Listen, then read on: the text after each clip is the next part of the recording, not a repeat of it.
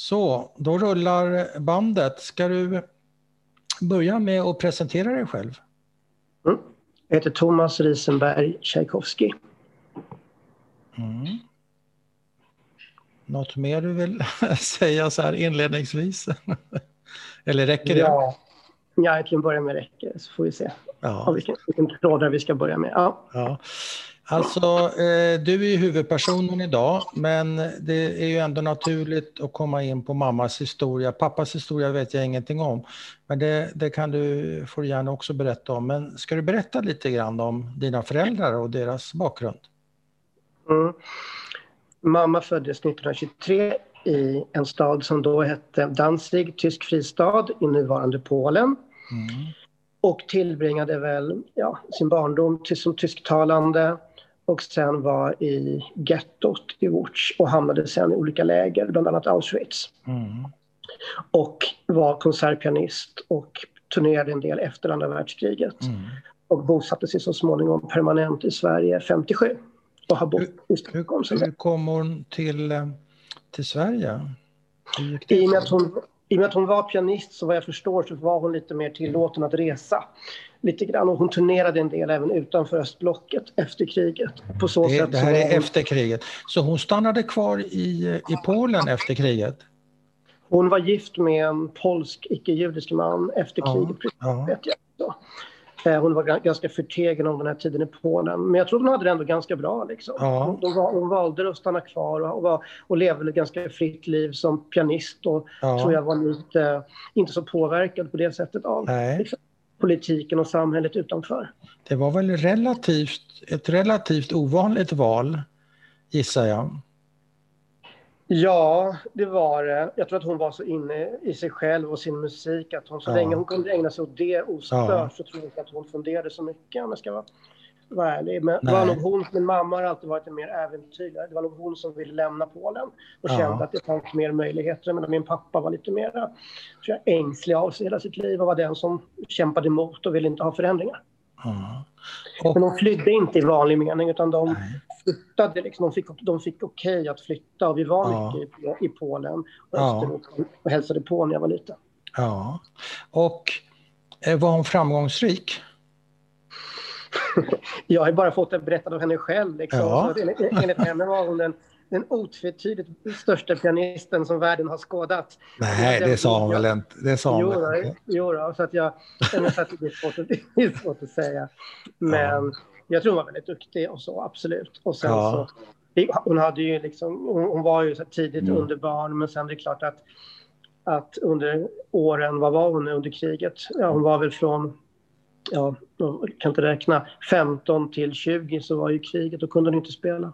Nej, just det. Ja. Eh, så hon uppträdde aldrig i något läger och så här. Det förekom ju att det fanns orkestrar och grejer även i koncentrationsläger, lustigt nog, eller vad vi ska säga. Jag har aldrig hört några sådana nej, historier. Däremot fick jag höra att hon räddades av engelsmännen däremot, så fick jag höra att hon blev ja. liksom deras musiker och stannade något år bland engelsmännen efter kriget. Ja. Var, var var slutstationen för henne? Var blev hon befriad någonstans? Det var ju efter Auschwitz, var den här flykten som gick till, vad hette det? Till, vad hette det? Var det Bergen-Belsen eller var hamnade hon till slut? Nej, Auschwitz, Auschwitz var det sista lägret. Auschwitz var det sista och där blev hon befriad?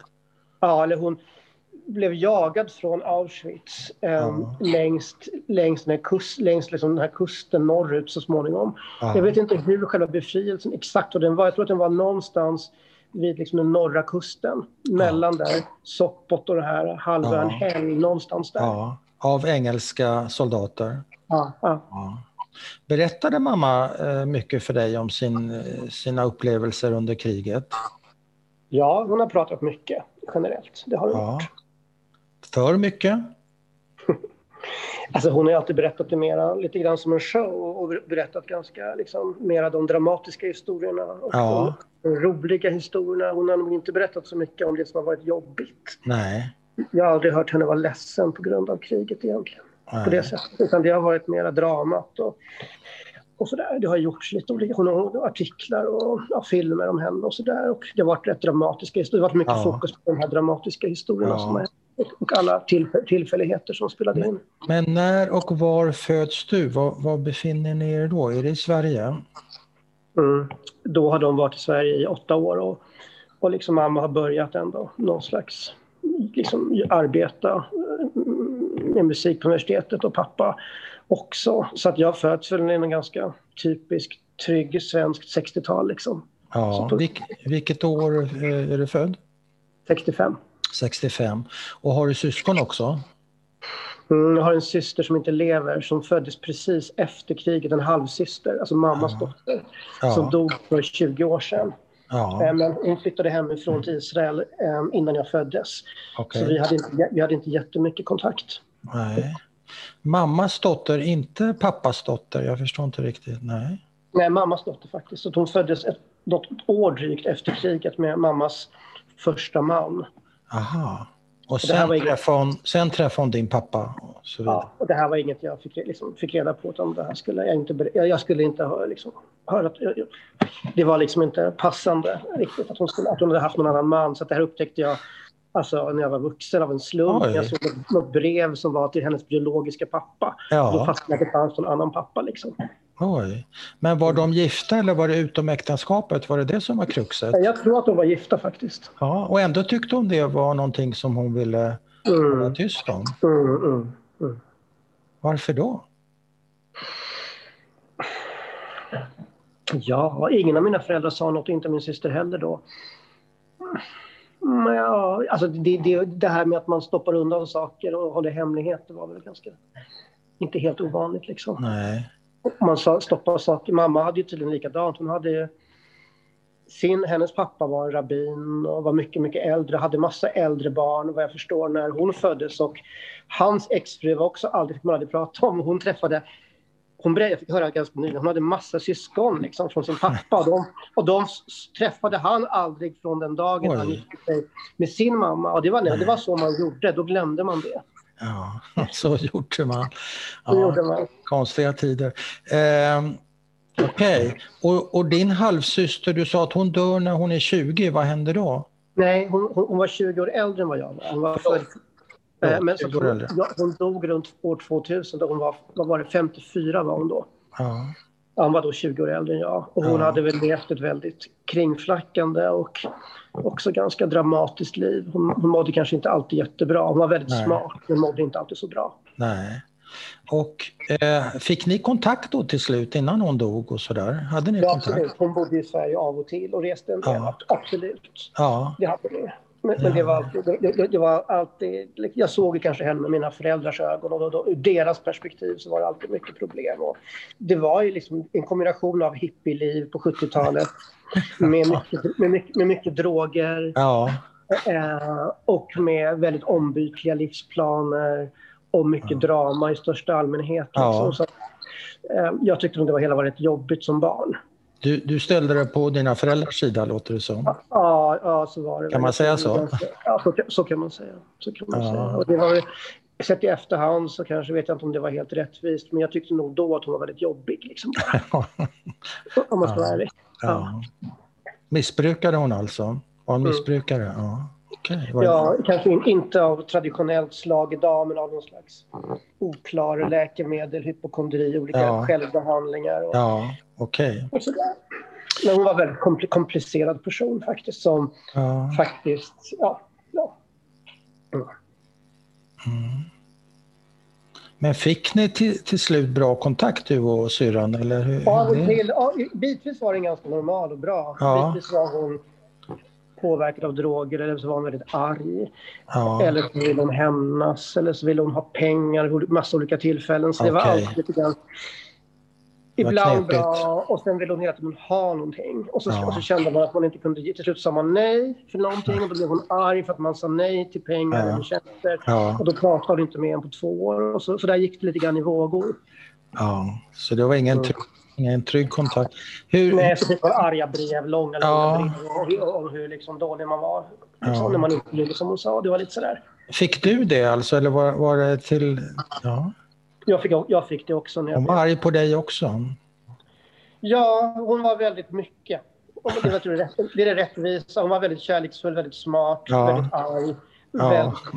Hon var mycket av allt. Hon var mycket, ja. När det kom brev då var det 200 sidors ja. arga utläggningar. Ja. Det var mycket av allt. Liksom. Extra allt. Um, mm. Men eh, om vi pratar om pojken Thomas, om dig. Vad föds mm. du in i för familj och vad minns du av det eh, från början? Eller från början, men vad, tidiga minnen är jag ute efter. Mina föräldrar umgicks väldigt mycket med andra östeuropeiska judar i Stockholm. Jag skulle ja. säga att de nästan bara umgicks med östeuropeiska judar. Och, och mm. alla hade suttit i läger, liksom. ja. hela, hela, hela gänget. Och reste ofta ihop med dem och hemma hos oss var det alltid folk som pratade tyska, jiddisch, polska. Liksom. och gick med stora pälsar och pälsmössor. Så att liksom, det var den värld som, ja. som jag såg. Ja, det låter som Dr. Chivago ungefär eller någonting. Ja. Vad sa du? Det låter som Dr. Chivago eller någonting sånt där. Ja. Något östeuropeiskt. Ja, och så gick jag ändå i en vanlig skola liksom ja. i stan där jag var typ ja. den enda invandraren. Så att den, min yttre värld var ju inte alls kopplad till det här. Det var väl ett ganska stort glapp mellan, ja. mellan de världarna. Och, mina, och jag hade ganska gamla föräldrar så att de hade väl ingen koll på min, min värld och vice versa. Nej. Och hur blev det för dig att doppas ner i det här supersvenska då? Jag, jag tänker på skolan.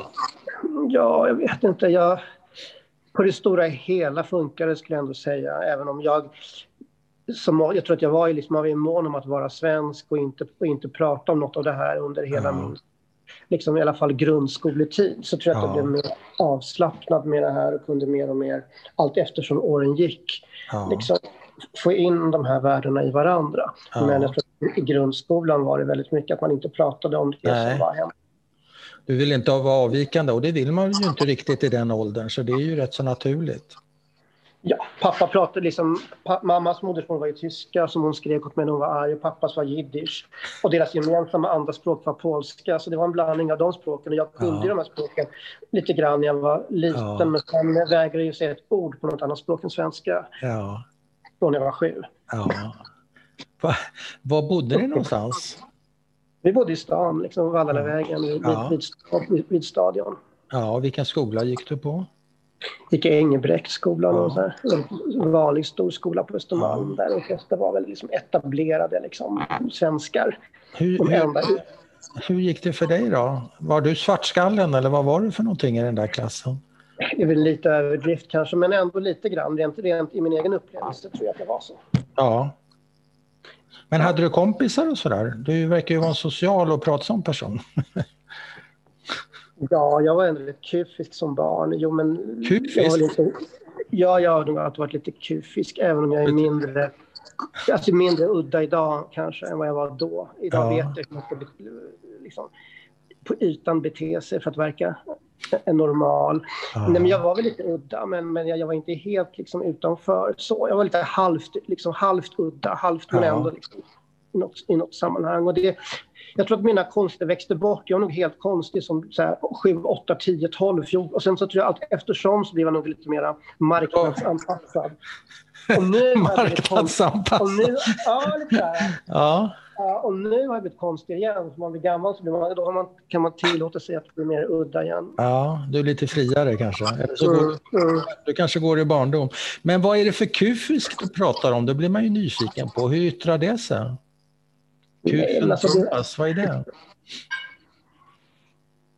Det var väl när, alltså många hade, alla hade ju sina traditioner, svenska traditioner och vanor som inte jag ja. hade en del av. Det här som många kan dela med att man inte visste, kunde förhålla sig till. Som jul, jul, midsommar och massa sådana här grejer. Och, ja. och vi hade ju inte några direkta andra saker istället heller. Mina föräldrar var ju ateister båda två. Det fanns ja. ju judiskt i den bemärkelsen. Då, då fick man mer skapa sig sina egna vanor, intressen, personer för att ha någonting i livet. Liksom. Man fick skapa allting själv, på gott och ont. Men var de goda kommunister fortfarande när de kom till Sverige? Nej, de var inte alls kommunister. Mina föräldrar var varken den generationen som var kommunister, utan de var nog, jag skulle säga, helt opolitiska. Ja, okay. I någon bemärkelse faktiskt. Ja. Nej, de tyckte kommunisterna var löjliga, men de tyckte ja. heller, de var heller inte antikommunister. De körde sin grej. Pappa ja. var liksom en, en, en vetenskapsman, mest intresserad av kemi och växter. Ja. Och mamma musik. Så de levde liksom ja. i sina yrkesvärldar skulle jag säga. Ja, just det. Hon var inställd på karriär, alltså det var viktigt ja. för henne såklart. Mm. mm. Men eh, jag måste bara, inte för att det egentligen spelar med någon roll, men jag är inte riktigt säker på att jag förstod eh, en detalj rätt. Pappa, är han jude eller är han inte jude? Pappa är jude. Men det, det var, hon hade en man som inte var jude, var det den första mannen? Det var pappan till min den här stora ja, systern som ja, inte lever. Mm. Just det. Ja, men då förstår jag. Inte för att det spelar någon roll, men jag, jag hängde inte riktigt med. All right, mm. då fattar jag. Så, sen så, säger du så här, Thomas, att mamma, när hon skrek så skrek hon på, vad sa du, tyska? Ja, hon sa lite svordomar på tyska. Ja, men skrek hon på ja. dig? Blev hon arg på dig? Ja, det var liksom bara ett uttryckssätt. Ja, men det var ju mycket drama och mamma är liksom dramatisk och, och, och, och, och så. Och, och, jag är van vid att man säger fortfarande liksom att jag, om man sa emot henne, och så här, då var det liksom, du skulle, ja. Hon önskar, du önskar att jag skickar, du vill skicka mig tillbaka till nazisterna. Du, önskar, du har alltid önskat att jag dog i lägren. Oj, det, det, men, ja, så. Det, det var liksom vardagsspråket. Och hur, på tyska då, eller på svenska? Eller ja, jag, jag, kunde, jag, kunde inte skilja på de språken i huvudet. Tyska, polska, svenska. Det, ja, jag visste det är dish, ja. det ingen roll. Men hur, hur, landade det i dig att, att få höra av sin älskade mamma att du har alltid velat ta mig tillbaka till koncentrationsläger? Garvar du åt det eller blev du ledsen? Nej. Eller? Det som är, alltså man vet ju inget annat. All, varje Nej. barns barndom är normal. Ja. Jag, jag trodde alla föräldrar hade varit i Auschwitz. Ja. Och alla föräldrar tjatade om nazisterna. Ja. Alltså jag, man visste liksom inget annat. Idag kan jag nästan tycka det är lite komiskt. När, ja. när, när, ja. Men eh, kände du dig inte orättvist beskylld? Jo, men jag tror nog att man ska vara helt, helt ärlig att det är svårt, och det är väl det här klassiska, det är svårt att härleda en persons personlighet till vad den är. Jag menar, mamma vad är en stark, excentrisk person som ser allting subjektivt ur sin synvinkel. Och, och, och, hur mycket, och hur mycket av det som är präglat av Auschwitz och hur mycket av det Nej. som en konstnär som hade varit exakt likadant ja. utan kan ingen veta. Nej. Och så har jag försökt se det hela. Att man ja. kan inte tolka allting och tycka synd om henne på det. Hon har ju, alla har ju olika personligheter i alla fall. Ja. Jag träffade ju en massa Auschwitz-överlevare och alla var olika. Ja, såklart. Det har gjort, såklart. såklart. Men kände, jag återkommer till min fråga, för du rundar den lite grann, nämligen kände du dig inte orättvist behandlad, de här beskyll och grova beskyllningarna alltså? Eller, jo, eller rann det bara av dig? Nej, men jag kände, mina föräldrar var väldigt snabba med, mamma var väldigt snabb med att dra slutsatser och folk var liksom alla kvinnor var slampor och horor och några var fantastiskt begåvade. Och, det var, och, och de som var fantastiskt begåvade, det var de som gillade henne. Liksom. Och, och, och, och var odågor och nollor och slampor. Och det var väldigt snabbt liksom, med ja. vem man var. Och ja. pappa höll med alltid. Så att, ja, det var väldigt snabbt. Man drog slutsatser om andra och om mig och mina handlingar. Och sen spelade det ingen roll vad man sa. Nej. Inga fakta kunde någonsin ändra på första intrycket. Och, och, det var frustrerande, men jag skulle nog tro att det, är en, liksom, det var hur mina föräldrar var mot mig. Ja. Jag, är inte, jag är inte alls säker på att det har att göra med liksom, att de var överlevare. Nej, okej. Okay. Men mm. det drabbade ju dig oberoende ja. varför så gick det ut över dig. Och att de var gamla. Att de var, pappa ja. var ganska gammal ja. och inte liksom hängde, med, hängde med. Liksom. Han är uppvuxen i en statel med kärra och vagn. Och sen, ja. så, man, liksom, och sen så lever han i Sverige på 80-90-talet. Det är klart att det var ett stort lapp för honom. Ja. Men sökte, jag måste förresten fråga, pappa, hade han också suttit i läger eller jag hängde, hängde inte det? Han var, i, han var i läger, men han var i arbetsläger. Han var, ja. lite, han var äldre, så han var ja. utbildad ingenjör när kriget började. Ja. Så han var i en del läger, gud nu står det stilla alla de här orden, alla namnen på men han ja, var i arbetsläger. Men han har också upplevt förintelsen in på skinnet så att säga, även om han ja, inte ja, han, var i han, var, han var i vårt getto hela, ja, nästan hela tiden. Ja, och sen, med svälten och allting, ja ja, okej. Okay. Men betyder du, betyder det här, jag tänk, funderar på din strategi här, när, när du får höra skrikandes, eh, det är väl mamma som skriker i första hand om jag förstått saken rätt, mm att du önskar mig tillbaka till Auschwitz och du önskar mig till nazisterna och du önskar mig död kanske till och med, jag vet inte. Eh, sökte du dig utåt och hittade några andra, hittade du någon ersättningsfamilj som var lite lugnare och tryggare? Eller, vad hade du för strategi när det gäller vuxenvärlden? Nej, men jag tror inte jag hade det. Jag tror mer jag för, försjönk i mina egna världar som kunde okay. varit vad, vad som så här nördiga pojkvärldar. Ja. Som kunde vara en viss akvariefisk ena året och en, och en viss sorts svampar andra året. Ja, du nörda. Jag nördade inom olika och levde i dem. Ja. ja. Så det blev ditt uh, safe haven, vad säger man, din, uh, din bubbla? Din, uh... Mm, mm. Men kände du dig trygg med dina föräldrar? Ja, det gjorde jag. Alltså jag, kände mig, jag, kände inte att något skulle kunna hända mig. Eller något. För jag, jag, kände att jag visste väldigt mycket vad jag hade på gott och ont. Jag kanske hade velat liksom, en mer vanlig värld, en mer liksom, svensk värld. Men ja. jag, visste, jag var inte rädd eller osäker. Jag, var, jag visste liksom, så här var det alltid. Det här betydde ju ingenting.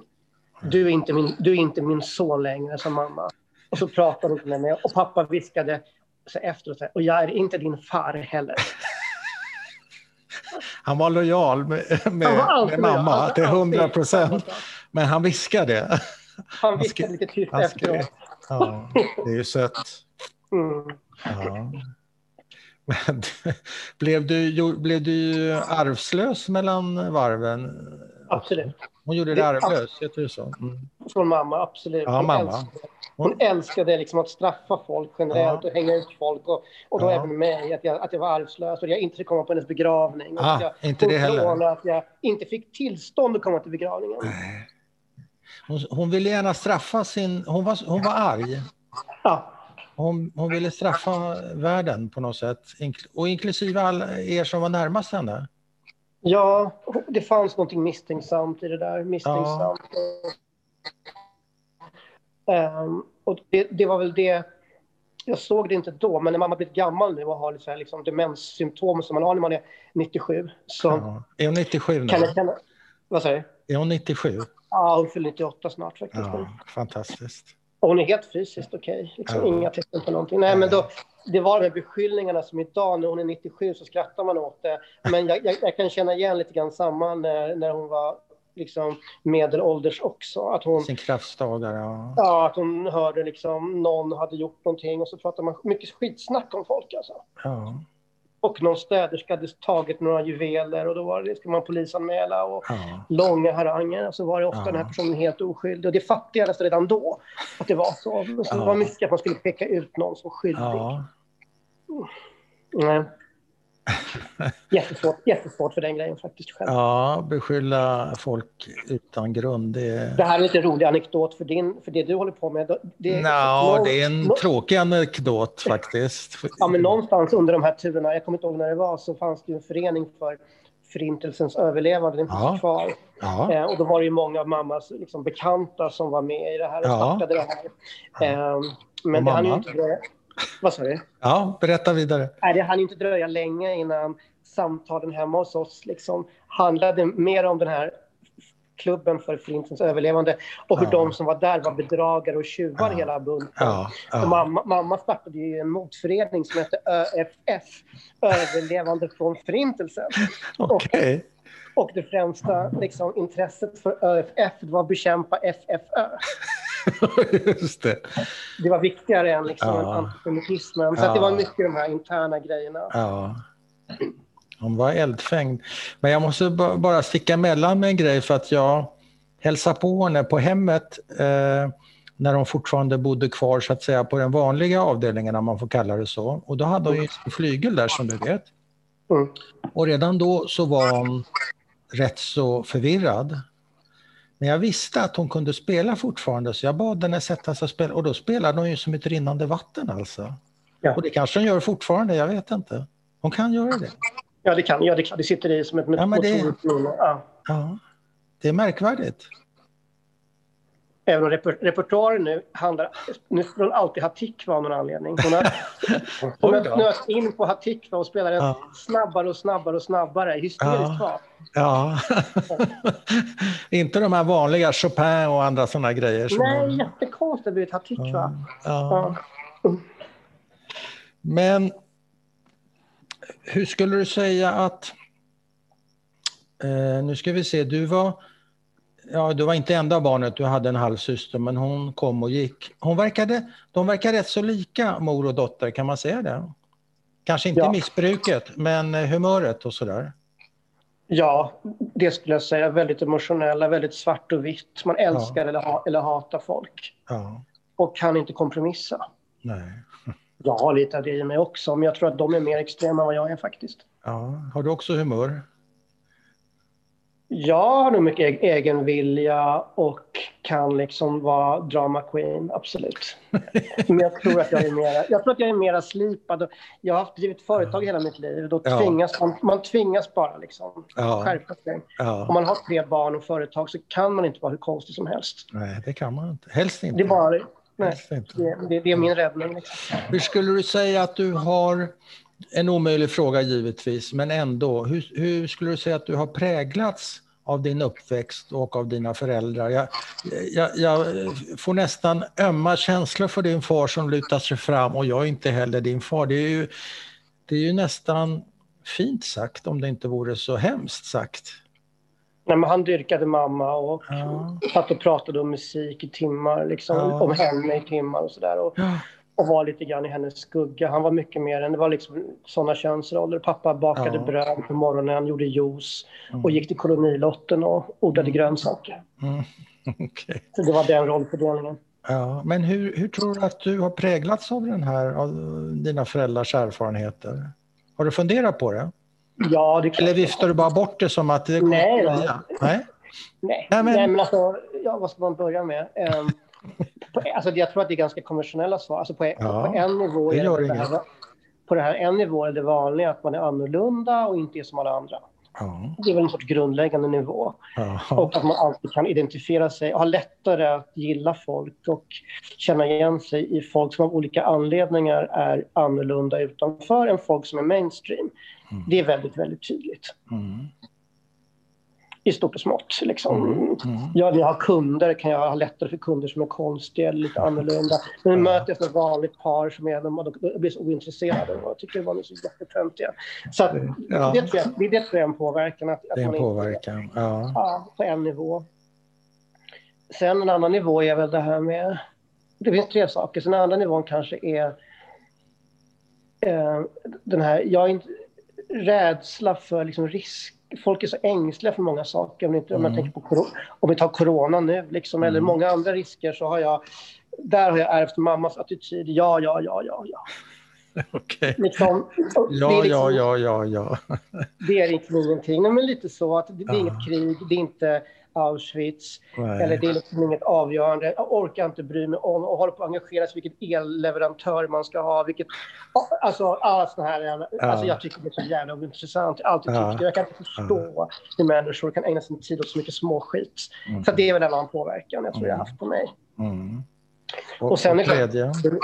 Nej, men sen det här är mera, det är inte så psykologiskt, men det är mer att liksom det här med kopplingen till Israel har ju alltid varit väldigt stark för mina föräldrar och, och, det, det, har ju alltid liksom funnits som ett liksom, känslan att vi är, vi är egentligen israeler som bor i Sverige. Det har funnits. Ja. Är det så? Ja, det har varit så väldigt tydligt.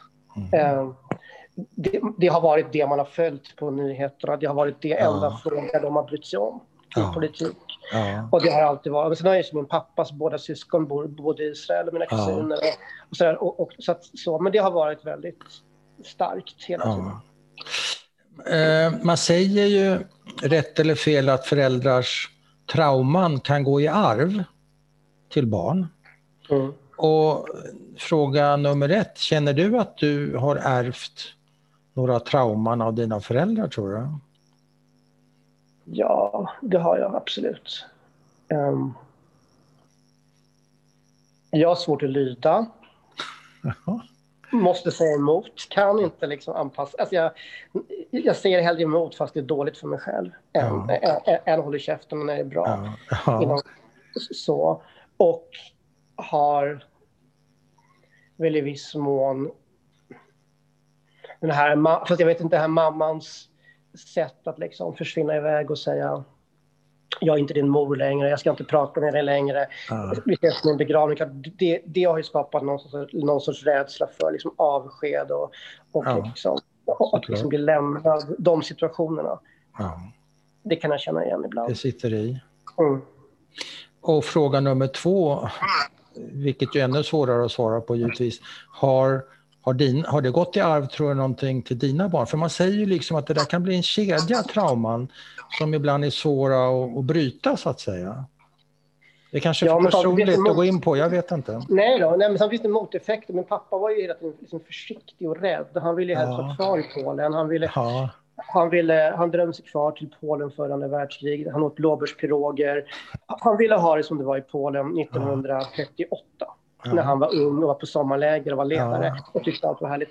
Så att, och han var ju rädd för allt hela tiden. Han ville inte ha några förändringar. Och, så på ett sätt kan man säga att min pappas rädsla för allt ja bidrog till att göra mig mindre rädd för allt. För jag kände väldigt tydligt, jag tänker inte vara en sån ängslig, rädd person. Nej. Och jag tänker heller inte bli en galen liksom, drogmissbrukare som min syster. Nej. Så jag skulle säga att deras trauman har varit en hjälp mig. Ja. Att väl, alltså där tänker jag inte bli. Så det är båda hållen. Mm. Det är bra. Ja. Jag tänker ofta på det. Liksom. Ja. Och hur funderar du på dina ungar då? Och, och det du, din ryggsäck så att säga från mamma och pappa? Eller funderar du på det? Ja, alltså båda min... Jag, har ju tre barn. Mina två äldsta barn har jag ju... deras, mam, eller, deras mamma har ju två förintelseöverlevare också. Ja. Så mina, mina två äldsta barn är fyrdubbla tredje generationen från, från ja. fyra håll. Alltså det är, ja. Eh, och Auschwitz, mormor var i Auschwitz ja. och morfar levde gömd bland arierna i, i, i Warszawa. På den ariska sidan, ja. ja. Så de har ju fått det från, ni vet Nina, äh, Lena Einhorns bok Ninas resa. Ja. Till exempel. Den handlar om mina barns morfar och mormor. Okej. Okay. Ja. ja. Så, att liksom, så de har det från alla håll liksom. Ja. Morfar, um, var det Hillel Storch det eller nej? Nej, morfar var, att jag rätt, morfar hette då Rudolf Reimers och hans syster Nina Einhorn. Så att Lena ja. gjorde en, en, en, film och en bok om sin, sin mamma och ja. hennes bror. Ja, och den här brodern är ju mina barns morfar. Ja. Jag förstår. Mm. Så, så, är det. Ja. Eh, så, att de har, så mina stora barn har ju väldigt mycket från alla håll. Ja. Eh, jag vet faktiskt inte. De har ändå vuxit upp så otroligt. De har haft det så är inte lika säker på det, att de har nej. fått trauma om man ska vara helt ärlig. De har, nej, skönt i så fall. Nej, jag tror inte det. Sen är det man har olika personligheter men och sådär. Men, ja, det är klart. Och, och, min lilla dotter, hon har ju en, liksom en icke-judisk mamma. Ja. Och hon, tror jag, hon är nog längre bort från det här på många plan. Mm. Hon är 11. Mm. Okej. Okay. Jag funderar på eh, mamma Stella, va? Eh, eh, kunde, gick det att älska henne som barn? Och kunde du älska henne som vuxen? Vilken bra fråga.